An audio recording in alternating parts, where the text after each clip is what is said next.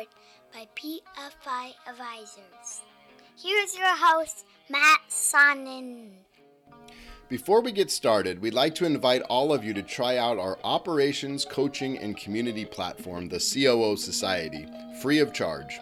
We're really excited by what we've built, and we feel it is the industry's first and only RIA specific online coaching platform for operations professionals.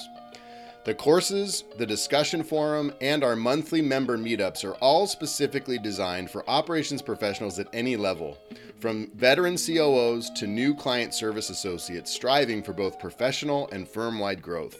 Find out more at COOsociety.com click the Get Started button at the bottom of the page. Again, the website is coosociety.com, all one word.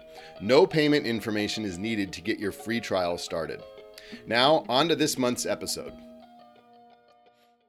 Welcome everyone to episode 44. We're going to call this the Reggie Jackson episode. Uh, he was he was famous number 44. Uh, I'm really excited for our two guests today. They're both incredibly thoughtful leaders at their organizations, and we have a great conversation lined up. So let's let's dive right into it. Um, joining us from SYM Financial Advisors, headquartered in Winona Lake, Indiana, is Crystal Creekmore. Crystal is principal and chief compliance officer at the firm, and uh, everyone knows I like to do my LinkedIn stalking. So SYM is the only firm she's worked for since graduating. Um, that is always amazing, and I'm I'm always I'm very impressed by the fact that Crystal went back and got her MBA about seven years ago while working full time. So I always find that very admirable. So congrats on that, Crystal. Um, I also love this little snippet from your bio. It fits in so well with what we talk about here uh, about COOs in general. It says, there is no job too small for Crystal, and her enthusiasm for our clients, our employees, and our firm is contagious. And I just, I love that. So, with all of that, welcome to the COO Roundtable, Crystal. Thanks, Matt. I'm happy to be here. Great.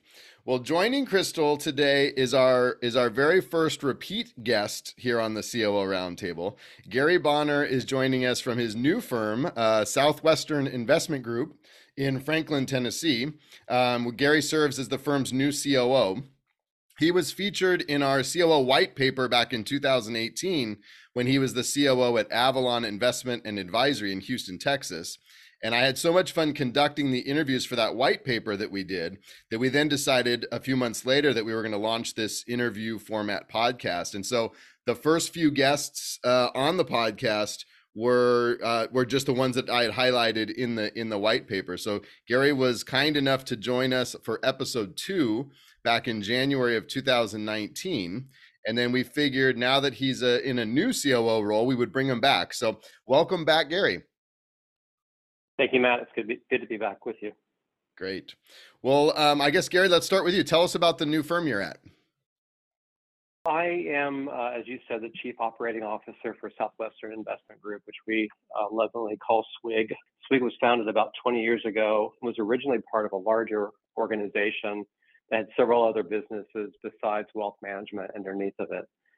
Uh, in late uh, 2021, we partnered with uh, Merchant through a minority investment from them, and we bought ourselves out of the larger company to become completely independent. As you mentioned, we're in Franklin, Tennessee, and for those who don't know where that is, that's just south of Nashville. It's a great market to be in. We just moved our family from Houston about two months ago, and I joined back in March.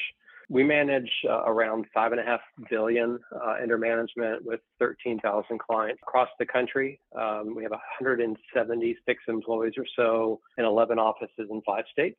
Our clients come across the board from the mass affluent to ultra high net worth, take a planning focused approach to helping our clients to reach the goals that they have and improve their financial lives and we um, manage their investment portfolios that are kind of tailored to their needs. Before joining here at SWIG, the, the growth model has been primarily uh, through organic growth. Great. And Crystal, tell us a little bit about SYM Financial Advisors. Sure. So, SYM Financial Advisors, like Matt said, I'm in Winona Lake, Indiana, but we have five offices across Indiana and Michigan. We were founded in 1968 and we're actually on our third generation of ownership. So, we're really excited about that. We manage roughly 3.7 billion in assets, I stated on our last ADV. We have around 68 employees, approximately 1,300 clients, We are a wealth planning firm, so our ideal client would be an individual who needs financial planning services in addition to portfolio management services. We serve a lot of corporate executives, healthcare professionals, business owners, or retirees or pre retirees. And also, uh, we do provide services for 401ks and nonprofits as well. And same as Gary, we have historically grown organically, and that's our vision for the future, as well as any opportunistic M&A opportunities that might come along. Mm-hmm. Third generation, I, I, should know the stats, but I think it's like 50% die off when it goes to the second generation, and it's it's it's like 90% or something like that. Uh, don't make it to the to the third. So that's incredible. 1968. Yeah, we're really proud of that. Right now we have 12 owners. Amazing. Well, Gary, we've we've mentioned Avalon and Southwestern, or SWIG, as you called them. Um, tell us about your career path that that led you to where you are today. I started my career at Arthur Andersen and Company, which of course is no longer around. That became Andersen Consulting. Spent a couple of years there uh, in, in accounting world. Went on to be part of uh, four startup companies. Probably the most recent would have been Avalon Advisors, as you mentioned. I spent 19 years at Avalon. We grew it from about 450 million under management with about 60 to 70 client families to 19 uh, to 9 billion over the 19 years that I was there. I'd served kind of multiple hats that I wore going from a small firm to a big firm, but I was chief operating officer the entire time that I was there. I wore the chief compliance officer hat for a while, or possibly target, I guess is a better term sometimes. Uh, I was also the chief technology officer. And here at SWIG, I serve as the COO and you know, have a great team that we work with here. And Crystal, we mentioned that uh, SYM is the only firm you've worked for, which I think is is just great. But tell us about the different roles you've held uh, throughout that time and and how you landed where you are today. And I also should mention that in addition to principal and COO, you also hold the CCO title. So talk to us a little bit about about all of that. Sure. So graduated from Indiana University in 2000 with my bachelor's degree in finance and economics. And then, like Matt already mentioned, I went back to college in 2015 and got my MBA, which was really difficult. It was a weekend program, so it's a lot of hard work, but excited to have that behind me. Um, and I'll be honest, when I went to college, you know, it wasn't my dream to become the chief compliance officer. I actually didn't even know what I really wanted to do so after I graduated, I had different interviews lined up. Uh, we're the orthopedic capital of the world here in Warsaw, where I'm located. So I had interviewed at the orthopedic companies, more like an accounting role, um, banking. I interviewed to underwrite insurance, and then ultimately I landed on the position at SYM here. Kind of a funny story, actually. I actually had never heard of SYM. I was just out randomly dropping off my resumes in my hometown, and I saw the word financial in the company name. So I thought I might as well just drop my resume off here, but had no clue anything about SYM, didn't know anyone here. And then when our CEO at the time, he was doing a lot of the hiring, his name's Jerry Yeager, he's still here. He looked at my resume and obviously he's a big IU fan. And so that caused attention. And then he noticed where I went to high school at and what school district I would have been in. Well, his mother in law is a school teacher. So he called his mother in law and said, You know, what do you know about Crystal? And she said, Oh, she was great in kindergarten. You have to interview her. So anyways, it just makes us laugh every time we think of that story. But that's how I got my foot in the door here at SYM. But in all seriousness, though, you know, like I said, I started in 2000. We had roughly, gosh, probably three, four hundred million dollars in assets. So it's really exciting thinking in the last 22 years, going from 300 million to 3.7 billion. Um, when I first started, I started as a client service representative. I did that for several years, and then I moved on to the financial paraplanner role. I was a trader, did that for a couple years, and then I quickly realized I wasn't really interested in going down the advisor path, but my true passion was more in the back office, dealing with operations and compliance. So then I went down the ops and management path for probably 10 years. And then ultimately, um, when our CCO retired, it was a natural place for me to move into as the chief compliance officer role in 2016. Well, so we have two firsts. Gary is the first repeat uh, guest on the COO Roundtable, and I'm I guarantee you, over 43 previous episodes, you're the first person that got their job due to a referral from her kindergarten teacher. right. That's amazing. That is amazing. Yeah. So let's let's talk about you, you. You both have brought up chief compliance officer. So let's talk about that dual role. Um, we see uh, that role is held by the same person quite a bit. Um, I myself was a dual-hatted COO and CCO back in my COO days, um, and and many of our former guests have have worn both hats. So, um, Crystal, how do you how do you juggle both? So my primary title is Chief Compliance Officer, like I mentioned. Um, so no matter what I'm doing, I always, always, always have my compliance hat on first. I meet regularly with our leadership team, our service team, our marketing department, IT department, investment department. So my primary goal is just to understand everything that's going on throughout the firm and the different departments. I want to make sure everyone's compliant. I want to make sure we're keeping up with all the new rules and regulations.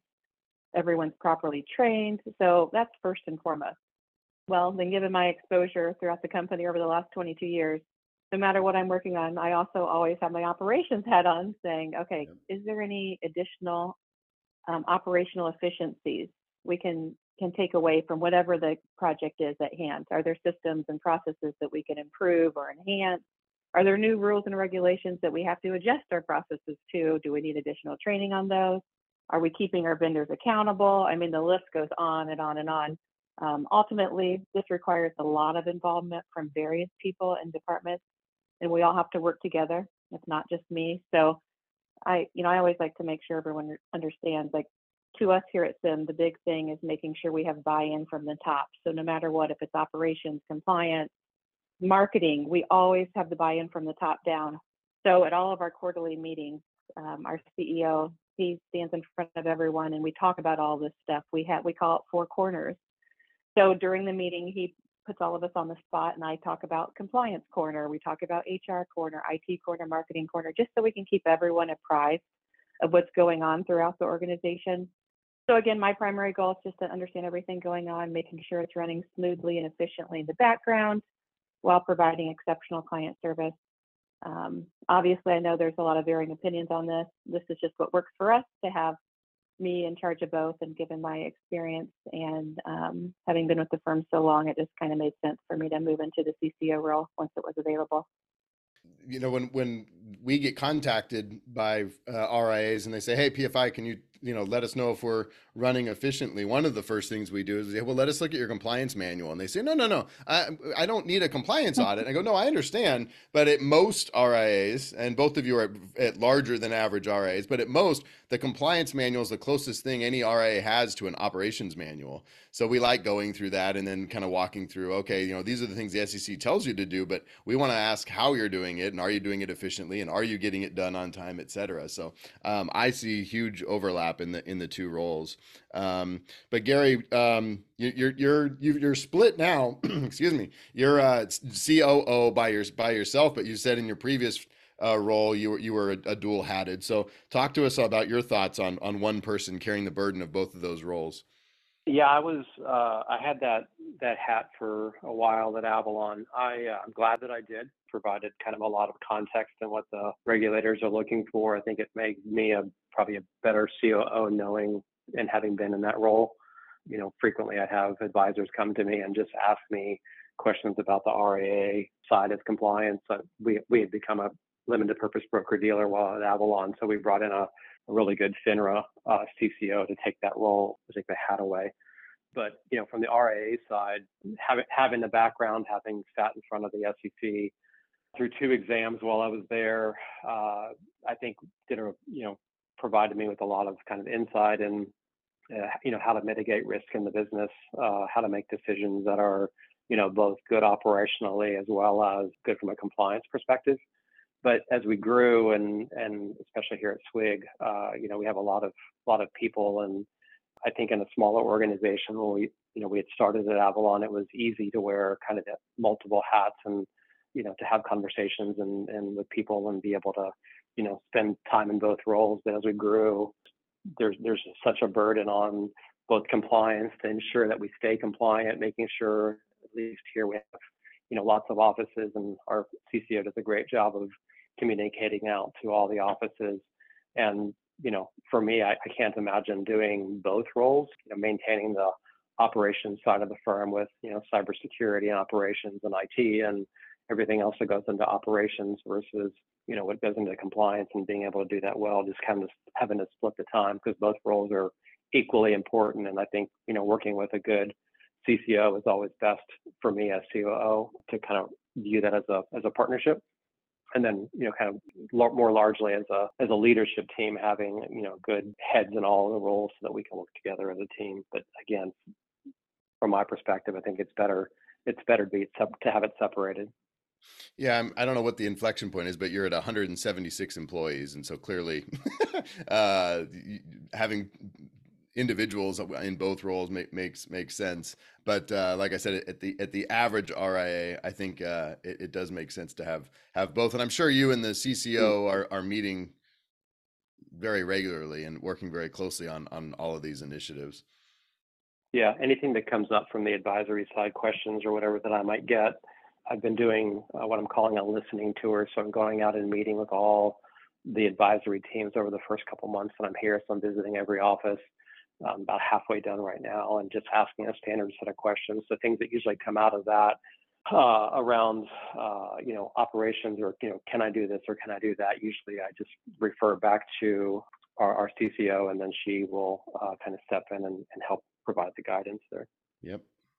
Well, another topic that we talk about quite a bit here on the on the podcast because a, a, lot of firms struggle finding the right organizational structure that works best for them. There's there's clearly pros and cons to each, but it, the, the the question always comes down to whether or not you centralize your operational processes or do you allow your advisory teams to work in in operational silos, I call them.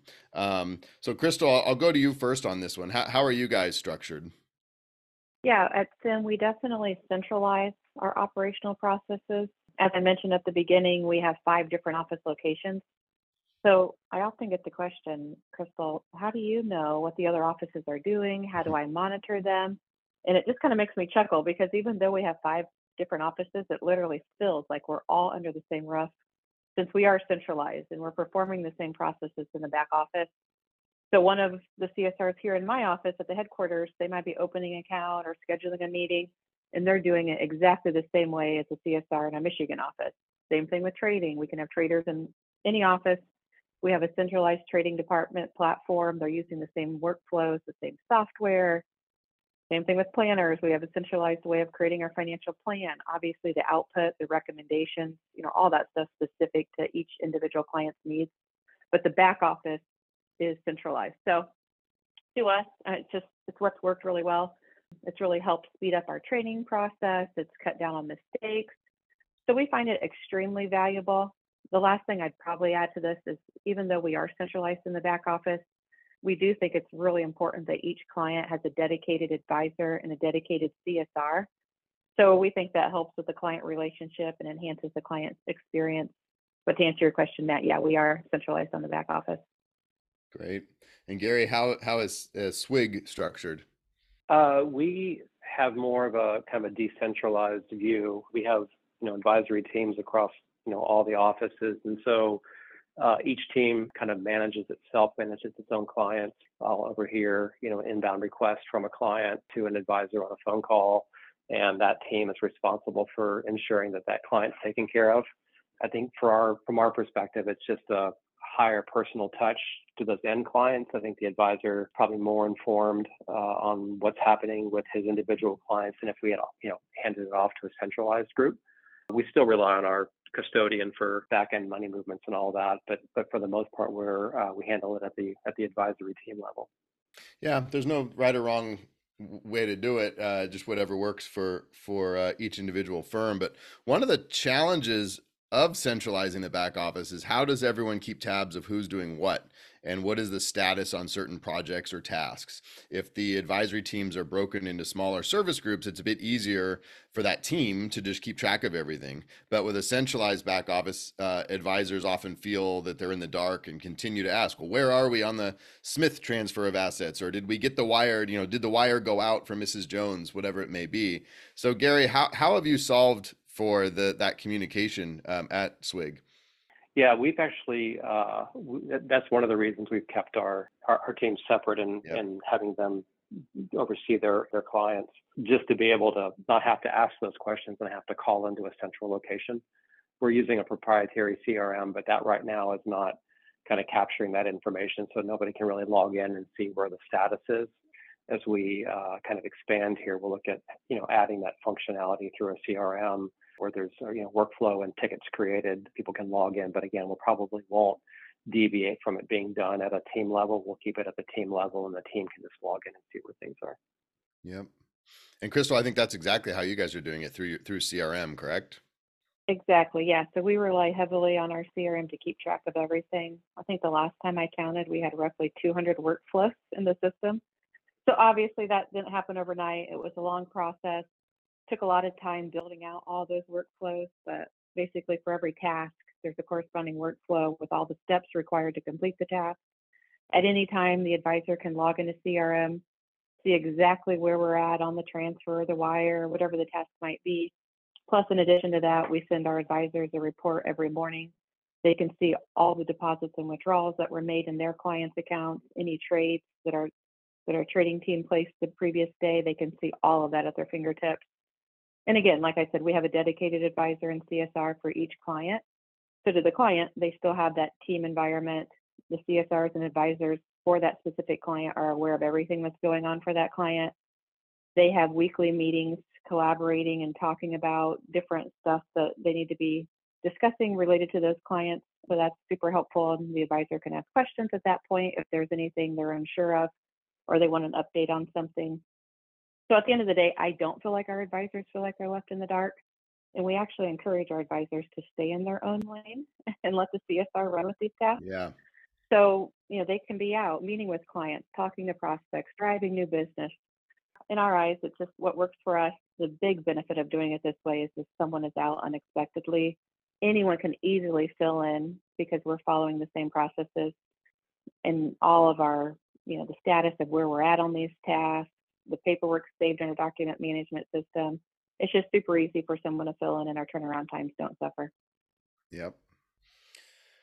Well, with that last question, we were really focused on internal communication, excuse me, and uh, keeping everyone abreast of what's going on at the RIA. But I want to shift now to how your firms are communicating with your clients and keeping them informed on what's happening in their portfolios our our industry is definitely undergoing a shift away from the static performance reports that we print or, or we bring to the meeting uh, four times a year uh, or maybe email to the client four times a year. Uh, many firms are now relying on their client portal either the portal embedded in their performance reporting tool or the one that comes with their financial planning tool. Um, but crystal how how is SYM leveraging your, your portal I love this question, Matt. Um, and you're exactly right. It's always bothered me when we used to send quarterlies to our clients. By the time they received it, it was 10 days still. So yep. this is a topic I'm very passionate about. A couple years ago, we decided to make our client portal a priority. It was a project I worked on. It was a really fun project building out the portal. And I know immediately, you know, some people's radars, you know, antennas are going off. Hey, what? Why would you spend so much time and money investing in a portal when you can read the industry magazines? The adoption rates are so low. Like, I get that. But for us, the first reason we wanted to do the client portal was because we have a client survey every three to four years. And a lot of our clients were asking about the client portal. So in this day and age with technology at everyone's fingertips, they were asking for it, they wanted it. So we, we wanted to do it for that reason, first and foremost. And we wanted to stay competitive, and then we wanted to enhance the overall client experience. So that was first big picture reasoning. The second reasoning we wanted to invest so much time and money in the portal was because we wanted not only to add value to the clients, but we wanted to add tremendous value to the SYM team. So, we, like you said, it takes time to run quarterlies, to mail them, to email them. All that stuff takes time. It takes time to do meeting prep, or maybe there's extra reports you have to run to take to a meeting. So, all that stuff takes time. So, what we did was we designed the portal a few years ago I sat down and I met with every advisor and team member and said, you know, in addition to the performance reports, what other reports do you find useful in your meetings? Or what questions are coming up in your meetings? And what do you have to come back to the office to research? And then obviously you got to turn around get back to the client get back to the csr the list can just go on and on. So what we ended up doing we built a portal with everything that people would possibly use. So then fast forward to today whenever we had a client meeting, clients coming into my office here in, in Winona Lake, They're in our boardroom. We actually log directly into the client portal view. We project that up on our on our TV screen, and we run the whole meeting directly out of their portal. So again, instead of having to spend all that time, you know, running reports, printing reports, getting a folder ready, it's all automated with the way that we built the portal. It happens every morning. All these reports get updated. It's live. The advisors easily able to go if they have a capital gains question. I have that built into the portal. If the client wants to donate highly appreciated stock, they can go. There's a view for that, so they can see exactly what lot each position has and what would make the most sense to, to, to donate if that's what the client wants to do. So we have all that built into the portal.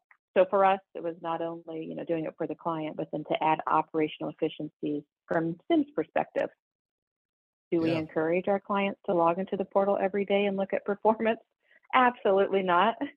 Right. But we know that the information is available if they want to see it. It's there. So, anyways, that's worked for us. In the, in the end, we felt like it was a win-win. Our clients were happy. The data's live. It's no longer static. Meeting prep time was reduced drastically. So our teams can focus on more important um, items to help the clients reach the goal instead of some of this manual um, report generation stuff. Yeah, I think I think, and Gary and I have talked about this, so I'll I'll, I'll go to you here in one second, Gary. But uh, you know, I think you're right. The the adoption rates, the, the the number of clients that that proactively log in to look at their portfolio. A lot of clients just say, "Hey, I've you know I've given you discretion. I just don't want to go back to work. You take care of it." uh, a lot of this stuff goes over Mhm. my head. I don't, you know. But um, Right. the the way you're you're driving the meeting through the portal is a little different. I I like that a lot. Yeah, it's worked really well, and it's allowed our clients to see it. But like you said, if they don't want to use it after the meeting, we don't care at all. like Yep. we know it's it's better for um, us operationally, and it is available if they want it, but we're not forcing it down um, Yeah. anyone's throat. That's great. So Gary, um, like I said, you and I have talked about this a, a lot. What what are your thoughts on portal use in general, and and how have you solved for this at, at, at your new firm? Well, Matt, I think, uh, you know, kind of going off of what Crystal had said, the client reporting portal is a, a really important tool for both the advisors and clients. But, you know, on any given day, especially at my old firm, we, we ran the statistics on this. The usage by the advisors was much greater on a percentage basis than the percent of clients that logged in on any given day. For the advisors, it would allow them to log in, see a client's portfolio, how are the investments doing, are we meeting, you know, the goals that we need to meet for the client. But for clients, it was when we looked at the numbers, you know, we had about 10% of our clients that logged in a couple times a week. We had about 25 to 35% that had logged in in the last month or two. Then we had about 50% of our clients that never logged in once we set up their login ID. And some of them, you know, never logged in at all, not to even set up a user ID. So, you know, as you as you mentioned, adoption rates are low, but I think it's really important and Crystal highlighted this from the from the operations perspective, for an advisor to be able to log in, be able to you know choose from a list of his clients, go in and see something that he wants to see, versus having to go find the information somewhere else and use the portal from an operations perspective. But I think if you know if you're going to spend the money on a client portal, then you want to ensure that the best experience for both the client and the advisor. And we're currently looking at you know providers that will enhance both client uh, and the advisor engagement rather than just lumping together a CRM and a, and a portal. So we want something, we're looking at a solution that might be better, better on both fronts. Yep. Well, an, another topic that we discuss quite a bit, um, it's come up quite often on the podcast is is the book Traction and the Entrepreneurial Operating System or EOS. Uh, many of the firms that we've had on the on the podcast have adopted EOS and are running their firms on that framework. We went uh, we went really deep on EOS in episode 42 with uh, Christy Clayton and Melissa Bushman. So if anyone wants to learn more about EOS, definitely go check out that episode. But I know that both SYM and Swig are running on EOS as well. So, um, Crystal, tell us tell us how long ago you adopted it and how you use it to to drive the firm forward. Sure. Yeah. So we adopted the EOS framework about five years ago. Definitely one of the best investments we've ever made. Um, like I mentioned earlier, we are in our third generation of ownership. So the process really made us, um, you know, made the current owners stop and reevaluate what is our core focus, what is our core target, our core values, and then spent a lot of time. Where do we see ourselves in one year, three year, five year So the whole exercise was just very, very valuable. Um, what we also loved about the EOS process, it just really helped create leadership paths and structure for the next generation. And then obviously, like I already said, the core values, that piece was huge. So we've always had a good culture here at SYM, but the EOS process made it even better and helped teach us how to better communicate the core values with our people, how to build momentum around them, we hire, we train, we promote based on these core values, which for our firm, their service, integrity, teamwork, and results are what our core values are. But when and we spend time at every single quarterly meeting, and and that's something my CEO is really excited about. That's probably his favorite part of the meeting. Let's just take time. We tell three to five core value stories at our quarterly meeting. So we have various people throughout the firm talk about different core value stories of you know things that we did for clients or things that we did for coworkers, how that plays into our core values. So it just really highlights the great people that we have and how everyone's living day in and day out by these core values. So that was super cool. Um, the other stuff, as far as what EOS has done for us, the accountability has been huge. Just you know, as we continue to grow, we all need to be rowing in the same direction. So the accountability that it's brought to the whole organization, to each department, like that's been amazing the other thing is we have weekly leadership meetings. So I remember when we first got introduced to the idea, there's seven of us on the leadership team. We all thought, how in the world are we going to give up 90 minutes of our week every week to have a, they call it an L10 meeting. That is the best 90 minutes of the week. Um, every Monday morning at nine o'clock, we all get together and it's dedicated time. We only miss the meeting if there's a death in the family or you're on vacation. And so literally we are able to solve so many issues so much quicker because before EOS, you know, it's hard to get a hold of everyone. You didn't have that dedicated time. So it's just really great to to be able to stay informed of what's going on in the organization, be able to discuss issues, solve them much quicker than what we've ever been able to do in the past. So that's been great.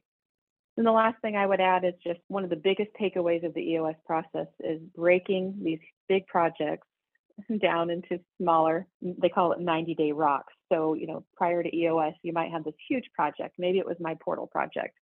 Oh my goodness, how am I going to get all this done in a year? You feel overwhelmed. It's hard to get started. Well, now you understand what the ultimate goal is at the end of the year, but then you break it down into 90 day bite sized pieces. And that has helped move our company forward. Each department is breaking these big projects down into 90 day rocks. And we're just amazed at how many more projects we've been able to complete so in the end, I could go on for hours talking about the process, but we love it. It's working great for our organization. I'm happy to talk offline to anyone that's um, considering it. Amazing. So Gary, how are how are you guys uh, using EOS?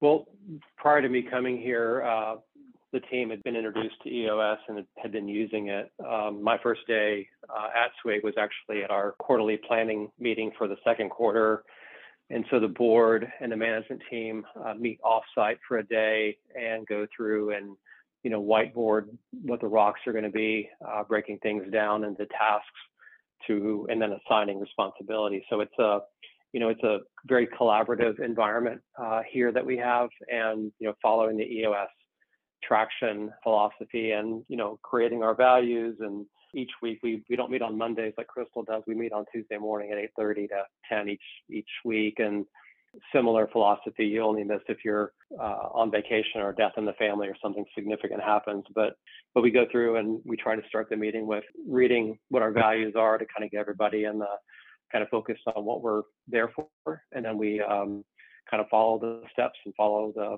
you know the normal L10 process and you know go through the to-dos and the IDS and all the different components. And you know, to Crystal's point, it's a it's a great process to have, and it's a great way to run a run an organization and run a meeting, and feel like you walked out of there accomplishing a bunch of things, and getting ready for you know the next week where we're going to meet again. So. Uh, also highly recommend it to any firm that's interested in being more efficient and being more focused and running the business in a, in a much better way. Yeah, I think um, you know Christy Clayton was was talking a, a lot about this that the, the role of the integrator uh, obviously uh, you know that's in the eos framework you've got your visionary and then an integrator the integrator really is the coo and so i think that's why it keeps coming up on this podcast is because i think a lot of coos have taken on that role of, of integrator and yep. that the whole firm kind of rolls up to them and, and the buck kind of stops with them So um, yeah, it's it's fantastic. I'm I'm learning more and more about it. Uh, thanks to Christy, I read a, I've already read a couple of the books that she had recommended about it, and uh, I'm trying to get up to speed on it. But it, it does sound fantastic, and it's obviously doing great things for both of your firms. So it's great. Well, Crystal and Gary, I can't thank you enough for for being here. Um, I should say, Gary, thanks for being here again. um, you both are are so articulate uh, of how you're running your businesses. Um, we've learned a lot from both of you today. So thanks again for taking time out of your your busy schedules. You're both juggling a lot. So thank you both to uh, Crystal and Gary. Thanks, Matt. Thank you, Matt. Well, that is a wrap on the uh, the Reggie Jackson episode here, number 44. We will talk to everybody soon.